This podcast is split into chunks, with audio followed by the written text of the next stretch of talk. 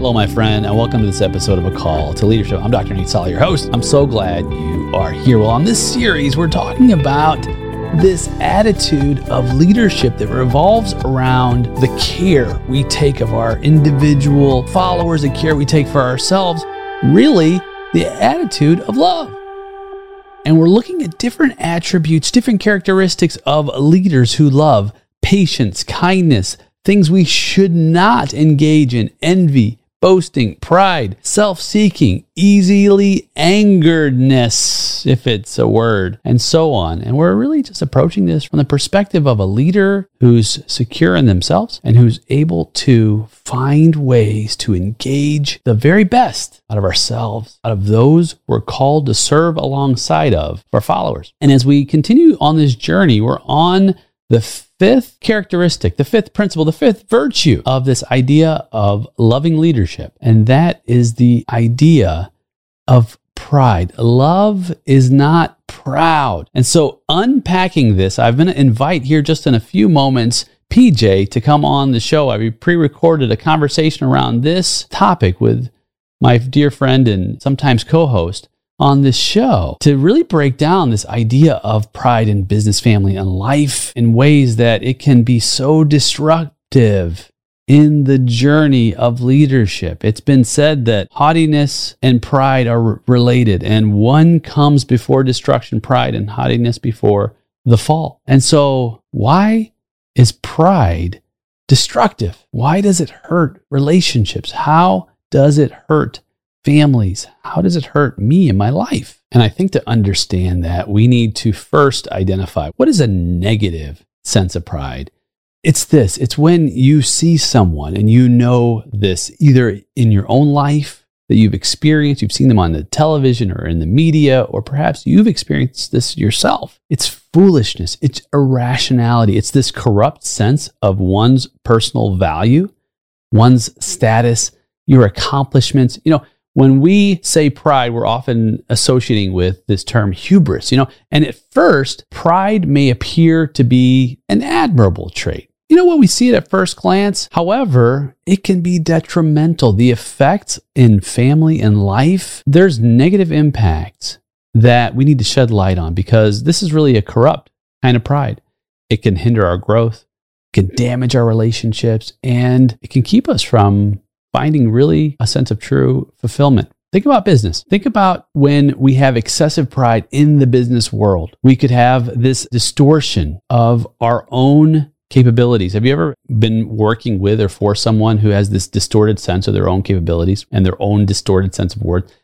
What happens? Blindness. And I've seen this where people become blind to flaws. And then there's arrogance. It's a disregard for the input of other people. And then what happens? Well, then vulnerability comes in because people can be then vulnerable to mistakes. They become vulnerable to oversight and they jeopardize everything their career, their business. Even more so, it drives a self centered focus on personal gain. We undercut the value of collaboration, of teamwork, and we know that's essential to sustain success. And in a family environment, it's just as bad because relationships can be fractured discord happens when pride takes hold, individuals will prioritize their own achievements and their own status above fostering healthy connections with the people who we love. Have you ever been in a situation to where perhaps you've shared an accomplishment, something that you worked hard for, and you simply shared it, not from an attitude of, I've got this pride that's driving me, but is that you wanted to simply celebrate and it gets dismissed. What happens when someone just dismisses your accomplishment? Well, what happens? Sometimes we can then feel resentment. Instead of nurturing support for one another and understanding in a family unit, misguided pride becomes cancerous. And as I spoke about a couple episodes ago, envy, constant need for validation. It goes on and on. It pervades. When we have pride, it pervades the whole life. And it's not that we want to be lowly and miserable and have false humility, but we want to foster genuine connection. We want to cast off that constant pursuit of recognition and constant pursuit of validation because it inhibits our focus on our ability to work together to be empathetic, to be compassionate, to engage, to have appreciation of the richness of our relationships, of the richness of our lives. So we want to break down this barrier between ourselves and the development of ourselves and others, really to find true, meaningful joy. So let's pick up with PJ and have a conversation around ways that this manifests itself in our journeys and ways that we can overcome it together. Let me just define pride. So there's different kinds of pride. There's the kind of pride that sense of pleasure or satisfaction when you have, you know, your achievements. You know, the team was bursting with pride after their victory. That's a definition. That's the kind of pride where you're like, okay, yeah, that's cool, you know, celebrate and all that. But the negative kind of pride, I think this is where the scripture is coming in. This is just an online definition I like that refers to a foolishly and irrational, corrupt sense of one's personal value, status, or accomplishments, used synonymously with hubris in a lot of ways, right? So that's where we can get into trouble with this foolish, irrational, and I like the word corrupt sense of one's personal value, status, or accomplishments, right? But that finds its way into everyday life. Yeah. Here's what's hard for entrepreneurs, I think, is there is some level of pride. Maybe that's the right word, maybe not. That is necessary for entrepreneurship in the sense of a self belief in your ability to succeed when others fail. So the question is, how do you balance that aspect of self belief, even in the midst of hardship that tons of other companies, what is it, like 97% of all startups fail? There is some manner of like self confidence that can be looked at as pride. But how do you not let it drift too far into hubris, which allows a titanic situation where you don't mitigate for your weaknesses or you don't view that that's going to be a liability Right. Yeah. There's this sort of cusp of, okay, we did, we had a great quarter, whatever, or we knocked it out of the park with this great team, you know. And I think there's a place, certainly, especially in the entrepreneurial context, of, hey, just take a step back and enjoy the victory because it is a difficult road. However, when that turns into an attitude of arrogance, when that turns into an attitude of self serving, destructive force in my journey, as a business leader, as an entrepreneur, I think that that's where we can run into a, lot of trouble, especially even on our culture, our company culture. I don't know that there's a distinction between when you walk into that space of arrogance, you know, you're walking into a space of conceit, you're walking into a space of superiority. And here's the thing about 1985. Yeah, four years before I was born. okay, you wouldn't remember that. 1985. The Chicago Bears were playing in the Super Bowl, and they were a force that year. They were so assured that they were going to win the Super Bowl. They made a music video. You know the Super Bowl Shuffle. How many sports teams will make a music video before a championship game? It's true. It's true. Massive amounts of hubris, right? I mean, that's like the epitome of hubris. Now, yep. they did win. Everybody was kind of like, oh, that's pretty amazing now. And so, but what if they would have lost? What if they would not have won that game? Um, massive amounts of shame, right? Would have probably followed them. And, you know, that's just one example of, okay, you're taking a big risk, number one, by putting it out there. And honestly, I think in the grand scheme, though, I don't think it's very attractive. It was cool, it was fun. But I think if we look at it from the perspective of entrepreneurship, leadership in our families, leadership in our communities, I think it's an extremely unattractive quality. In fact, I think that humility, the antidote really to this kind of pride, is one of the most attractive qualities that we can exhibit while remaining steadfast in our journey to work with the highest level of professional will. And that's why I like Jim Collins's definition that he proposes for mm-hmm. what he calls a level five leader. And he says the level five leader is this combination of professional will, which is, you know, massive amounts of resolve with massive amounts of not surrendering. That's right. As well as on the other side with massive amounts of personal humility.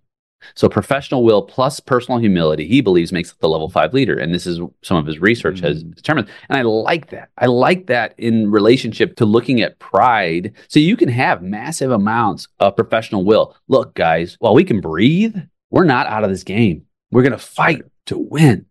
At the same time, we don't have all the answers. We're going to search, we're going to seek, We're not going to make assumptions. We're not going to pretend that the future has already been written. I love the way Jeff Bezos puts this. I don't know if you've ever watched any of his videos on Amazon and whatnot, but he makes some interesting comments. He said, One day, Amazon will die. Now, someone might be listening to this episode 100 years in the future and, and like, dude, did you know he was going to say that, right? Actually, Amazon is dead, right? Who knows? But the point is, is that he said we'll be disrupted. Think about that. At the time he said that, he was the richest man on the planet, the richest wow. person on the planet. To say wow. that your company one day won't exist because someone will come up with something that is revolutionary. I don't even say better because when we say we're disruptive, what I like to use the terminology is going back to the old way is unthinkable. That's really a true disruption. None of us are going back to dial up right? Internet. Because this conversation would be choppy with dial up. So, how attractive is that to you when you hear an entrepreneurial leader at that level state that, yet still at the same time remain steadfast in, but here's the thing we're doing with Amazon. We know our customers will never want any of our products that are slower or more expensive. They always want faster and cheaper, and we will drive the needle to right. bring that to our client customers' door without hesitation, without any compromise. Yeah, it's true. And I think that's what gives them the edge to stay relevant in an age where they really can be disrupted. Yesterday, I ordered something on Amazon. They're like, hey, it's obviously free. It'll get there. And I think a day now. It's not even two days anymore at the Prime. But if you want to hear at 3 p.m., you just have to pay two extra bucks. It's like, dang, I don't know if I'll ever go to a store again. it, it breaks, takes me it, less it, time. It wrecks you, man. It wrecks you. Yeah. The first time I got wrecked was when I was trying to get, you'll get a kick out of this. I was trying to get the, tops for your electric toothbrush, whatever yep. they're called. And I kept driving by Walgreens. I'm like, man, I got to get by Walgreens. I got to get by Walgreens. I got to get by Walgreens. And then I was literally brushing my teeth in the bathroom. I had my phone out and I pressed the Amazon button and like it was there the next day. And I'm like, oh, I'm done. And it was cheaper, right? It was more convenient. I think it's really important that humility. I mean, I'll tell you this. I think I was a bit arrogant over the course of this year with my business in the sense that there's always a fine line with entrepreneurs with saving money versus making more money, right? You can't save your way to a million dollars. You can only earn your way to a million dollars. But accounting is two sides of a coin with sales. You cannot neglect one for the other. Mm. And I think we took maybe a little too many risks than we needed to on the sort of visionary leadership side of greenlighting. You know, in our case, we have a TV show, so it's we greenlight comic books and video games. And I stand by those investments, but I think I was arrogant enough to say, hey, instead of raising contingency funds because we were basically planning on okay our investor told us they would invest in let's just say october we know it'll be there but instead, I didn't plan for backups. And now it's January and it's put us in a pretty big pickle because I was honestly just arrogant to where I believed that it would come through. There would be no hiccups. And now I'm scrambling twice as hard to have contingencies and backup investors come into play. And if I hadn't been as arrogant and if I had just said, it's great, I'm sure it's coming in October investors, but I'm going to internally line up other options. I think it's our responsibility as leaders. Maybe paranoid is not the right term, but discerning of all eventualities, not because we're pessimists. Maybe that's kind of another term is like optimist versus pessimist, but still planning for the pessimist reality, right? right. Yeah. I mean, that old saying, right? Hope for the best, plan for the worst is apt in terms of Optimism is essential in vision casting and leadership. However, planning for whatever can go wrong to go wrong is also important in leadership. I think I haven't always lived that way. I think that's piece of not moving out of pride. This is going to be smooth. We got this. We're the best. What could possibly go wrong? Yes. Look, as you begin to say that, my stress levels start to rise. I'm like, oh my goodness, everything's going to go wrong, right?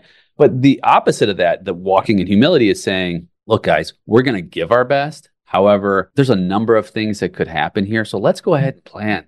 Let's go ahead and consider what the blind spots are, what the roadblocks might be.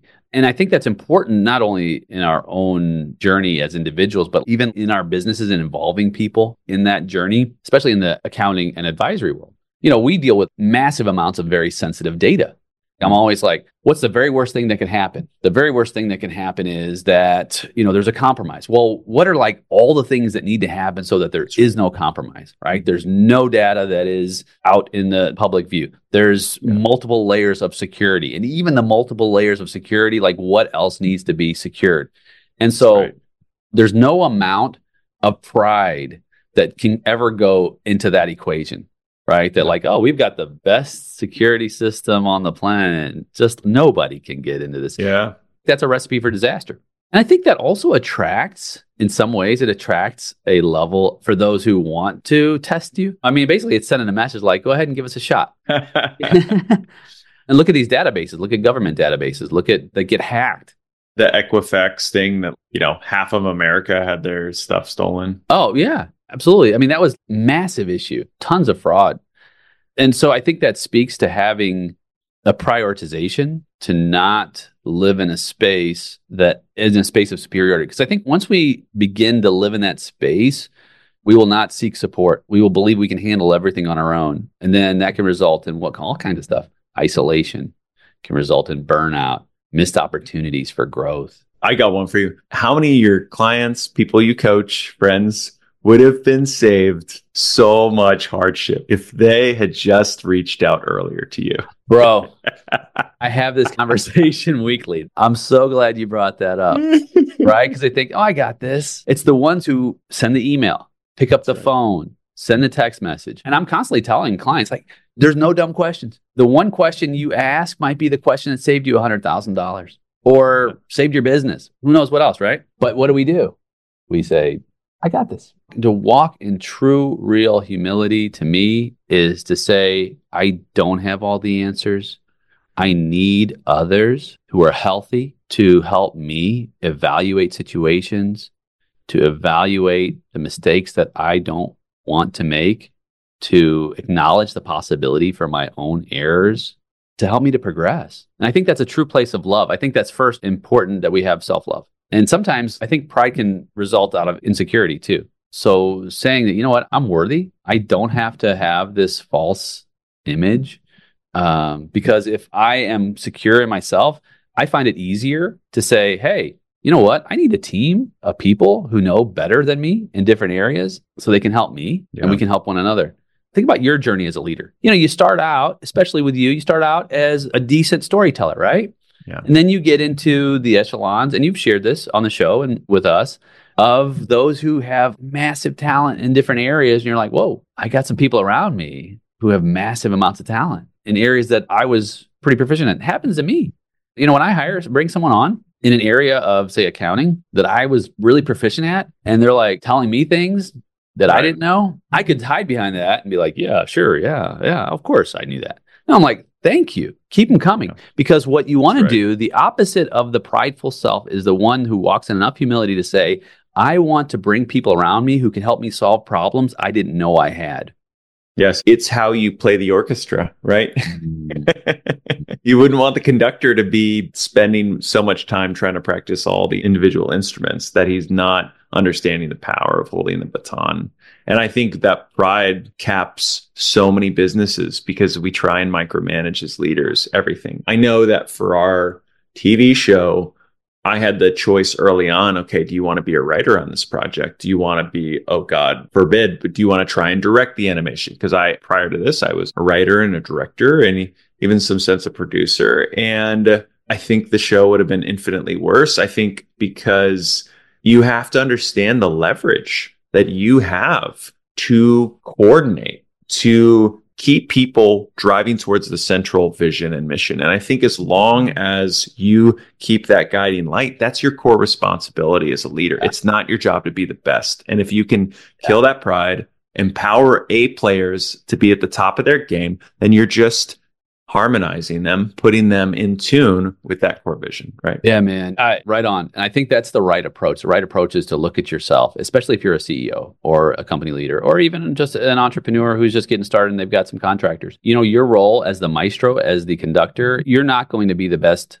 a pianist. You're not going to be the best cello player. You're not going to be any of that. You don't want to be unless you've got the philosophy of, of, stay small and keep it all where you're a one person right. business which is totally fine. totally cool right? However if you're building your company to scale your inflated sense of pride is going to be resistant to feedback. You know you're not going to want to hear what others have to say which the feedback loop is non-negotiable for progress by the way. All feedback is constructive even if it's not favorable to what you want to hear. Like tell me everything. I was in a meeting once and there was a developer who was working on some software for one of our clients. And the developer said, I want you to tell me everything you hate about this software. I was like, brilliant.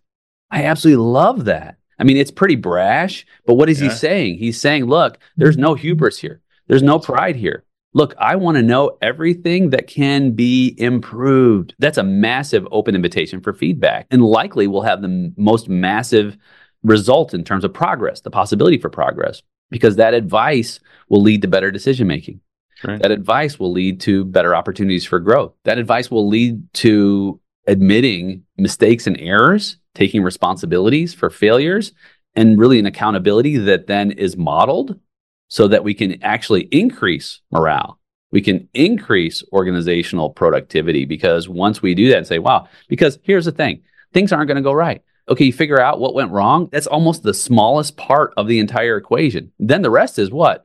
Focusing effort on solutions. That's right. So let's turn it just a notch before we wrap up because I want to talk a little bit about the spiritual journey with this. I'll be transparent. I have judged people in the past by not upholding what I thought were standards.